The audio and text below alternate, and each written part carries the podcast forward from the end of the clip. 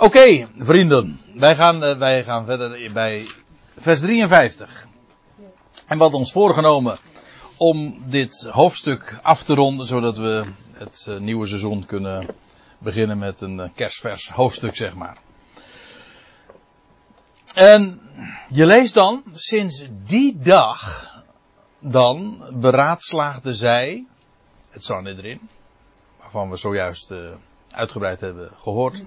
Vanaf die dag uh, beraadslaagden zij om hem te doden. En dat is dus de dag dat Lazarus werd opgewekt. Waaruit trouwens blijkt wat ik al eerder uh, zei, voor de pauze bedoel ik, namelijk dat de opwekking van Lazarus, dus pakweg een, nou ja, een maand of twee voor Jezus sterven en opstanding, dat dat echt de trigger is geweest waardoor men het plan opvatte om, om Jezus ook te gaan doden. De opwekking van Lazarus is de, het, het omslagpunt daarin.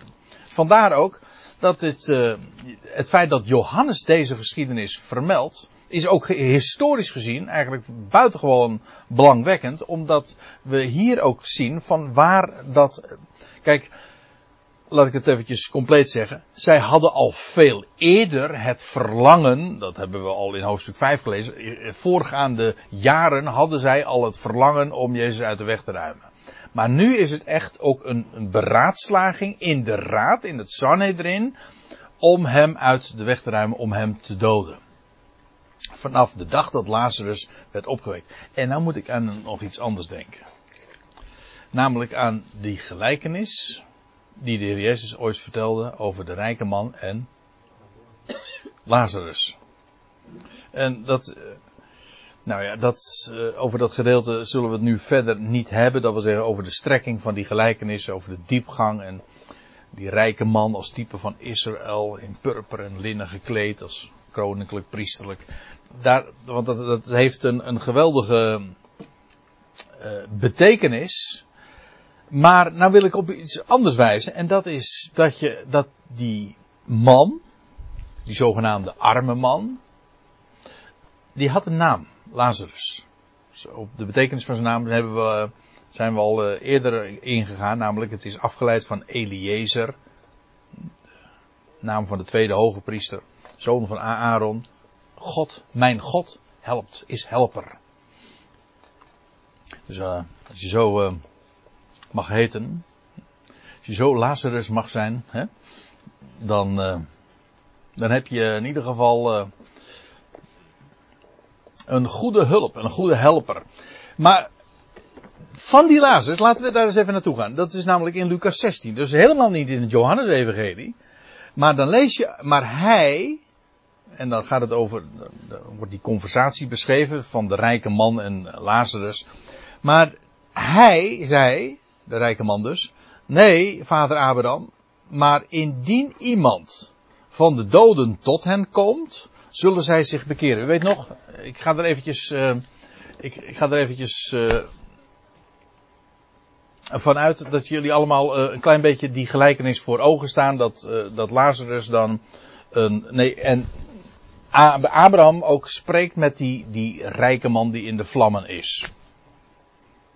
Nou, laat ik dan even dit zeggen. Dat is in ieder geval ook een type van, van wat er met Israël zou gebeuren als koninklijke, priestelijke natie. Zou in de vlammen komen, zou als natie ten onder gaan.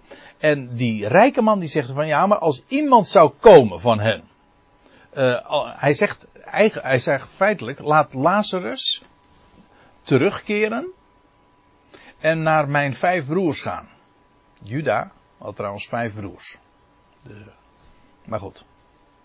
Hij zegt, laat hem naar mijn broers gaan om hem te waarschuwen. Dan zegt, dan zegt vader Abraham, uh, maar hij zeide tot hem, indien zij naar Mozes en de profeten niet luisteren, gewoon de schriften, hun Bijbel, hè, de, onze, wij zouden zeggen het Oude Testament, de. Indien zij naar Mozes en de profeten niet luisteren, zullen zij ook, indien iemand uit de doden opstaat, zich niet laten gezeggen. Dit was een gelijkenis die de Heer Jezus eerder had uitgesproken. Niet trouwens in Jeruzalem, als ik me niet vergis. Nee, dat was niet in Jeruzalem. Maar de Heer had al een gelijkenis uitgesproken. Waarbij hij een Lazarus opvoert. Waarvan gezegd wordt. Uh, of gevraagd wordt dan. Uh, laat hem uh, opstaan en laat hij hen de broers waarschuwen. Nee, zegt, zegt Abraham dan. Dat gebeurt niet. Want als zij naar Mozes en profeten niet luisteren, zullen ze ook niet luisteren naar iemand die uit de doden opstaat. En waarachtig, niet lang daarna, wordt een man met de naam Lazarus opgewekt. En wat gebeurt er? Juist zijn opwekking wordt de aanleiding om Jezus ter dood te brengen. Zij hadden Mozes en de profeten, ik bedoel die, dat Sanhedrin, nou, dat waren, die waren feitelijk de, de bewakers van de Torah en van de Tanach. En zij waren de geestelijke leidslieden. Ze hadden Mozes en de profeten, maar ze hadden geen idee wat erin stond geschreven. En wat de, de, de, wat de zeggingskracht was van wat daarin uh, naar voren gebracht wordt. Ze luisteren daar niet naar. Nou, zegt Abraham, als ze dat niet doen, als ze de schriften niet, uh, naar de schriften niet luisteren, dan zullen ze ook niet overtuigd worden door iemand die uit de doden opstaat. En het is precies zo gegaan. Er, Lazarus ging op, of die, die stond op uit de doden, hij werd opgewekt en inderdaad, in plaats van dat zij zich daardoor liet uh, gezeggen, uh, werd het juist de aanleiding om Jezus vervolgens om te brengen. Dus die iemand hier, dat is Lazarus. En het is precies zo vervuld. Dat vond ik een hele bijzondere samenloop. Deze Lazarus is opgestaan. En is precies gebeurd waarvoor, uh, wat hier ook voorzegd wordt. Vanaf die dag beraadslaagden zij om hem te doden. Ja, zij, dat is dan het Sanhedrin, maar dat is niet het voltallige Sanhedrin geweest, want we weten in ieder geval van twee mannen daarin, namelijk Nicodemus en Jozef van Arimathea, die in dat Sanhedrin ook zitting uh, namen, delen uh, daarvan uitmaakten. Trouwens, dat was een groot college hoor, dat was, eh, bestond uit 70 man.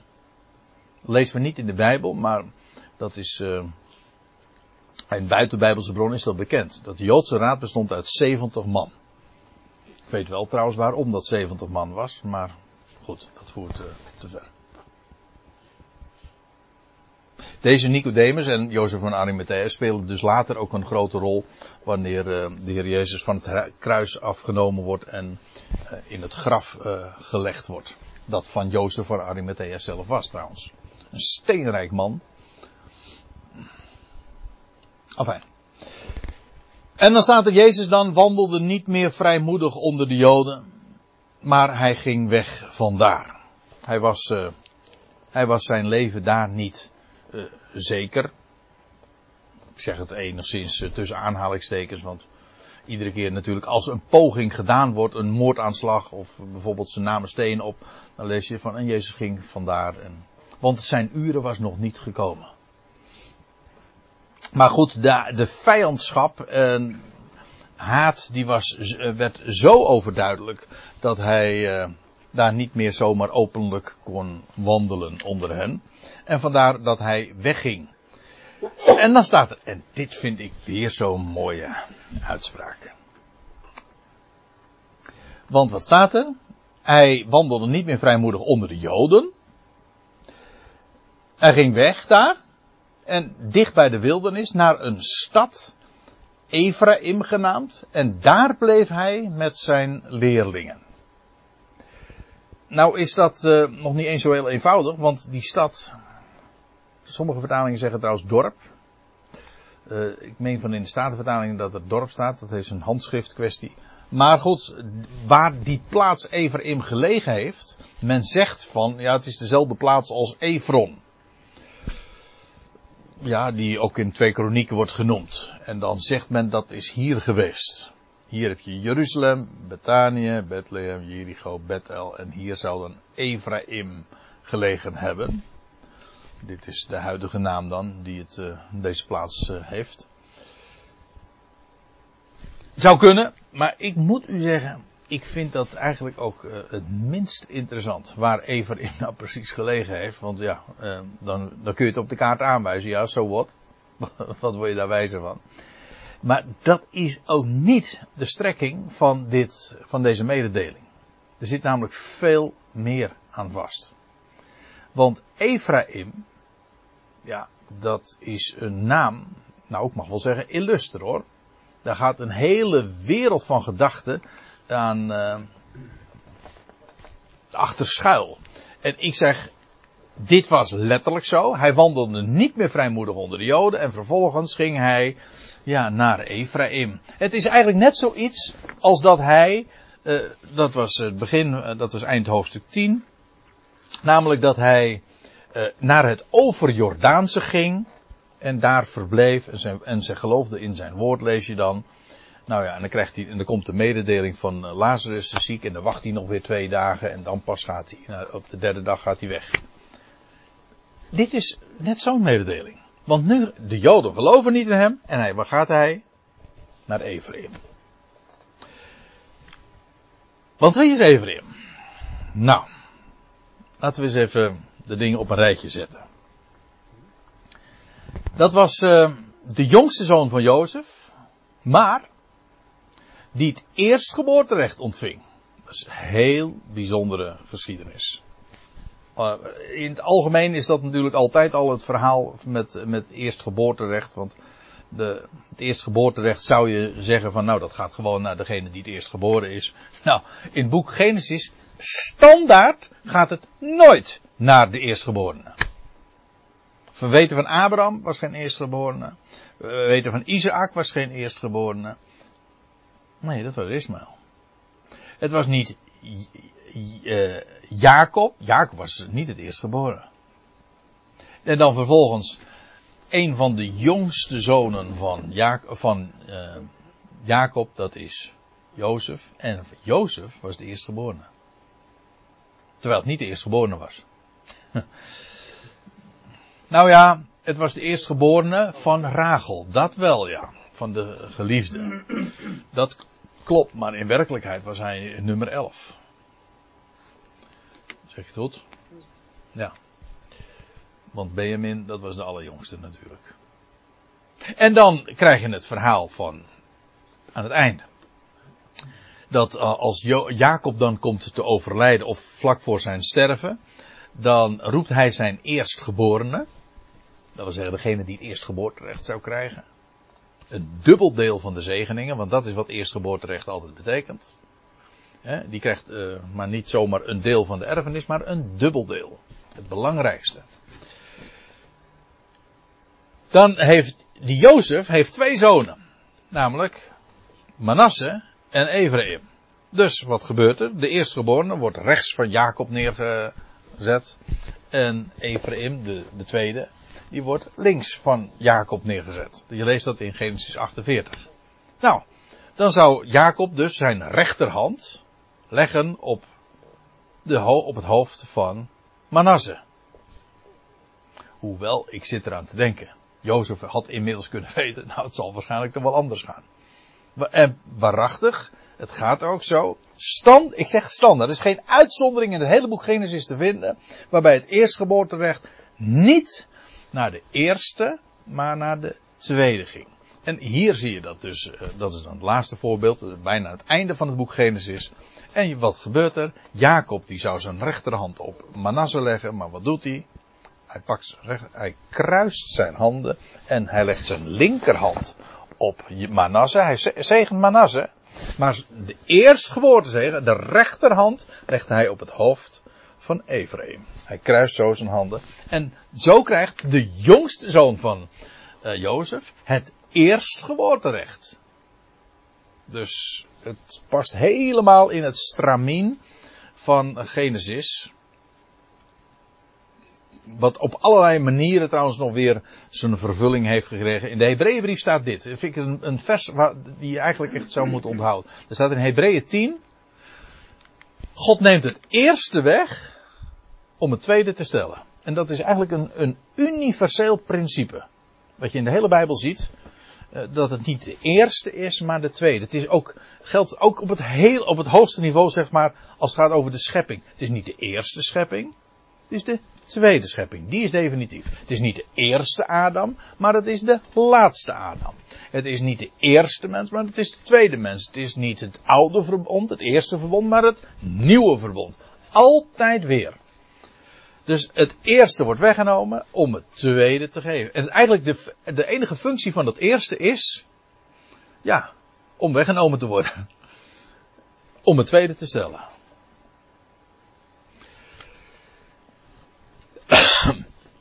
Dat is, dat is dus Ephraim. Dat is de jongste zoon die het eerste geboorterecht kreeg. En, maar met die naam Ephraim uh, gebeurt er iets.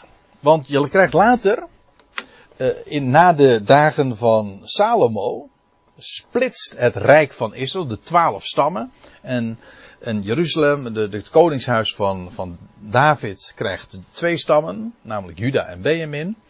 En de rest van het koninkrijk van Israël is afgescheurd. En de tien stammen gaan uh, een eigen leven leiden. Krijgen hun eigen koning ook. Je hebt dus het twee stammenrijk en je hebt het tien stammenrijk. Dat tien stammenrijk heet. Uh, heeft twee namen eigenlijk. In de, bij de profeten. Of het heet Israël. Het twee stammenrijk heet Juda. Het, en het tien stammenrijk heet Israël. Of Ephraim. Ephraim was namelijk ook de belangrijkste stam. En veel koningen kwamen van het koningshuis. Uh, uh, die daar over de tien stammen regeren, kwamen uit Ephraim ook. Hoe dan ook, dat. Uh, die tien stammen. die kregen de naam van Ephraim. Nou moet ik even, moet ik even doorgaan. Want. Vervolgens, wat is er met dat tien stammenrijk gebeurd? Wat is er met Ephraim gebeurd? Nou, het is voordat, uh, of uh, ja, ver voordat uh, Jeruzalem verwoest werd en de twee stammen in ballingschap gingen en naar Babel en zo. Ver daarvoor was het tienstammenrijk al helemaal, was een, ze hebben twintig koningen gehad. Trouwens, het tweestammenrijk van Juda heeft ook twintig koningen gehad. En het tienstammenrijk heeft ook twintig koningen gehad. En het tweestammenrijk heeft nog zeven stuks goede, godvrezende koningen had. Maar het tienstammenrijk van Ephraim heeft niet één godvrezende koning opgeleverd. Allemaal waren ze stuk voor stuk goddeloos. En je leest ook, er hebben verschillende profeten ook zijn actief onder hen geweest. En die hebben ook aangekondigd uh, dat ze gedeporteerd zouden worden. God zou hen uh, uit het land sturen. En dat is inderdaad ook gebeurd. Het tienstammenrijk is gedeporteerd. En wat is er mee gebeurd? Ja, nou zou ik hier daar, ik zou hier echt mooie verhalen over kunnen vertellen. Maar dat is allemaal buiten Bijbels. Dat die buiten, dat die tien stammen, dat ze in via volksverhuizing uiteindelijk in het noordwesten van Europa zijn gekomen. En de Angelsaksen en dat de Britten dat uiteindelijk zijn, dat zijn de verhalen. Ik ken ze heel goed. Ik vind ook hele mooie verhalen. Eén probleem het kan, ik kan het niet vanuit de Bijbel bewijzen. En dus zeg ik, uh, terzijde. Interessant, boeiend. Maar daar gaat het ook niet om. Het één ding is zeker. Ephraim is gewoon verdwenen onder de natie. Ze zijn hun identiteit kwijtgeraakt. En ja, waar ze, wat er van hen geworden is. Ze zijn uh, opgegaan of ondergegaan, net hoe je het zeggen wil, onder de natie. Nou ja, een deel van hen is later gewoon teruggekeerd in de dagen van Esra en Nehemia is er teruggekeerd naar Jeruzalem. Maar het grootste gedeelte van Ephraim is verdwenen onder de natie. En nou wordt het interessant. Of ja, uh, nou komen we ook uh, in de buurt. Want in het Nieuwe Testament is daarom Ephraim of de tien stammen synoniem, een ander woord voor, de natieën. En dat is ook heel logisch. Want wat is er gebeurd namelijk met Ephraim? Ja, ze kwamen onder de natie terecht. En ja, waar is Ephraim? Nou, onder de natie. En vandaar ook dat in feite de natieën een ander woord is voor, voor. Waar, is Ephraim onder de natie? Of waar, uh, wat is het bijzondere van de, de natie? Nou, daar is Ephraim. ja, ik geef hier een verwijzing naar Romeinen 9. Nou, het zou echt te ver voeren als ik daar naartoe ga, want uh, wat ik hier in dit plaatje even laat zien over Ephraim, lieve mensen, daar zou echt een, daar zou je heel, met gemak een heel seizoen aan kunnen wijden. Dat is zo, daar zit zoveel aan vast. Maar even dit vasthouden. Ephraim is gewoon dus synoniem voor de natie. Dat betekent dat toen het heil, de boodschap van de redding, vanwege Israëls struikeling, of vanwege Juda's struikeling, de, het Joodse nee, naar de natie ging, ging het dus naar Ephraim. Dus, en dat zie je op allerlei manieren, ook in, het, in de brieven van het Nieuwe Testament, zie je dat uh, terugkeren. Uh, Paulus zegt over de natieën in Efeze 2, uh, jullie natieën vervreemd van het burgerschap Israëls. Hé, hey, vervreemd van. Dat, dat, dat, dat, suggereert, jullie waren, hadden ooit deel aan het burgerschap van Israël, maar nu daar waren, zijn jullie van vervreemd geraakt. Ja, dat zijn de natieën. Het heil is naar de natieën gegaan en daarmee naar Ephraim. En dan zit er nog iets aan vast. Want Ephraim heeft ook nog, dus nog steeds de gedachte van, daar gaat het eerstgeboorterecht heen. De belangrijkste zegen komt bij Ephraim terecht. En dat is nou precies de waarheid van deze hele onderbreking in de heilshistorie. Dat wil zeggen, het Jeruzalem, het Jodendom, heeft nee gezegd. Vervolgens is de boodschap, middels Paulus, naar de natieën gegaan. Maar feitelijk is het daarmee bij Ephraim terechtgekomen. En waar, wat dacht je wat? De belangrijkste zegen. Het dubbeldeel. Het eerstgeboorterecht. Die God geeft en belooft aan zijn volk, die is terechtgekomen bij de natie. En dat is precies, nou feitelijk wat de apostel Paulus ook uh, beschrijft, namelijk dat het hoogste en het rijkste deel van de zegeningen die God te vergeven heeft, die is bij de natie terechtgekomen. Bij Ephraim dus. En lees dan even terug wat je leest. Hij wandelde niet meer vrijmoedig onder de Joden, Juda. Hm? Maar hij ging vandaan weg, dicht bij de wildernis, naar een stad en die heette Ephraim. En daar bleef hij met zijn leerlingen. Dat is weer een plaatje van de tegenwoordige tijd. Namelijk, Juda, Joden hebben hem verworpen. En waar is hij vervolgens, uh, waar bivakkeert hij? Onbekend. Want de Joden, die wisten niet waar hij was. Ik kom er straks nog even op terug. Maar waar was, waar was hij, waar bevond hij zich met zijn leerlingen, incognito zeg maar, dat was onbekend, in verborgene, nou, bij Ephraim. En dat is precies uh, de boodschap vandaag het geheimenis, hè, Paulus zegt dat in Colossense 1. Christus onder de natieën. Christus onder de natieën. Bij Ephraim. Daar is hij nu. Nou, dan lees ik nog vers 55. Uh, eh, want uh, dat bevestigt precies ook waar we het over hebben. Nu was het paasgaaf van de Joden nabij. Ik zei al, dit was kort die hele opwek, de, de geschiedenis van de opwekking van, ja, van Lazarus heeft kort eh, gespeeld voor het Pascha, dus vlak voor dat de Heer Jezus daadwerkelijk werd overgeleverd. Nu was het Pascha van de Joden nabij, terwijl Jezus dus daar in Ephraim is, en velen gingen op naar Jeruzalem vanuit de landstreek voor het Pascha. Waarom? Wel om zich te reinigen. Dat moest dan ritueel gebeuren. Nou ja, dat, was, dat herinnert uiteraard aan de Joodse gebruiken. Maar ze gingen op uh, naar Jeruzalem. En dan staat er. Zij zochten dan Jezus. En ze zeiden onder elkaar, terwijl ze in de tempel stonden. Wat is jullie mening? zou hij niet beslist naar het feest komen? Dat is inderdaad wat hij zou doen, wat hij ook elk jaar nog gedaan had. Maar ze vragen zich iets af. Maar er is toch een vraag. Niet alleen zij vragen zich af waar, waar Jezus eh, dan vertoeft. En of hij daadwerkelijk naar dat paascha zou komen. Maar nog iets, dan lees je. En de overpriesters dan en de fariseeën. Die hadden voorschriften gegeven. Want dat is echt het woord wat hier gebruikt wordt. Die hadden voorschriften gegeven. Dat mocht iemand weten waar hij is. Dat men hem dan zou aangeven. Zodat zij hem konden pakken. Dus Jezus verbleef daar in Ephraim incognito.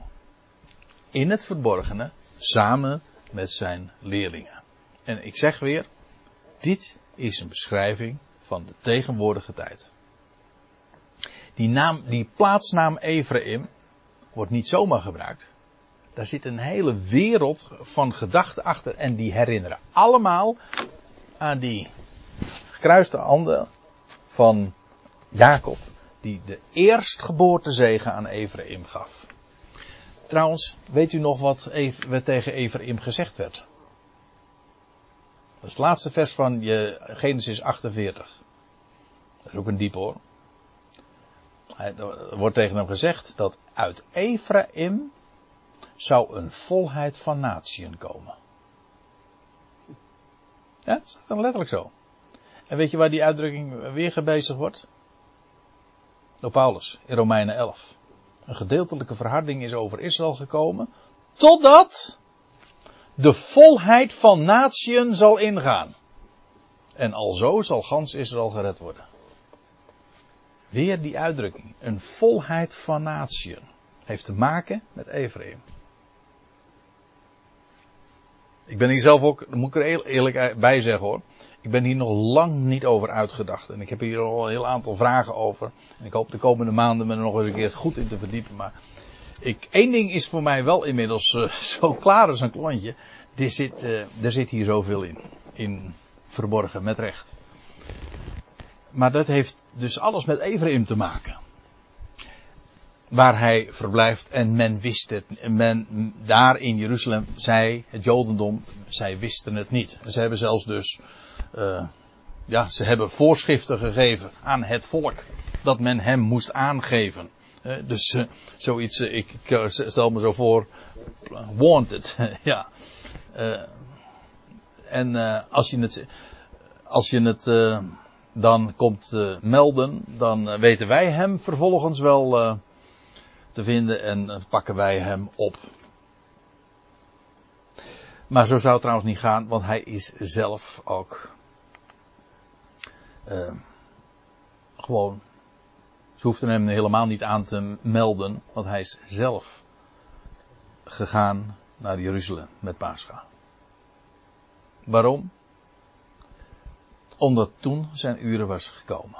Heel wat keren hebben we inmiddels al gelezen in het Johannes-evangelie. Als uh, weer een moordaanslag be beraamd of gepoogd wordt, dat hij ontkomt. Want staat er dan bij, zijn uren was nog niet gekomen. En nu althans ter gelegenheid van het Pascha, toen was zijn uren gekomen. Want hij zou sterven tijdens het Pascha. En toen zouden ook die woorden van die hoge priester, weet u wel, waar we het eerder voor de pauze over hadden, toen zouden die ook vervuld worden. Niet voordat het zijn uren was.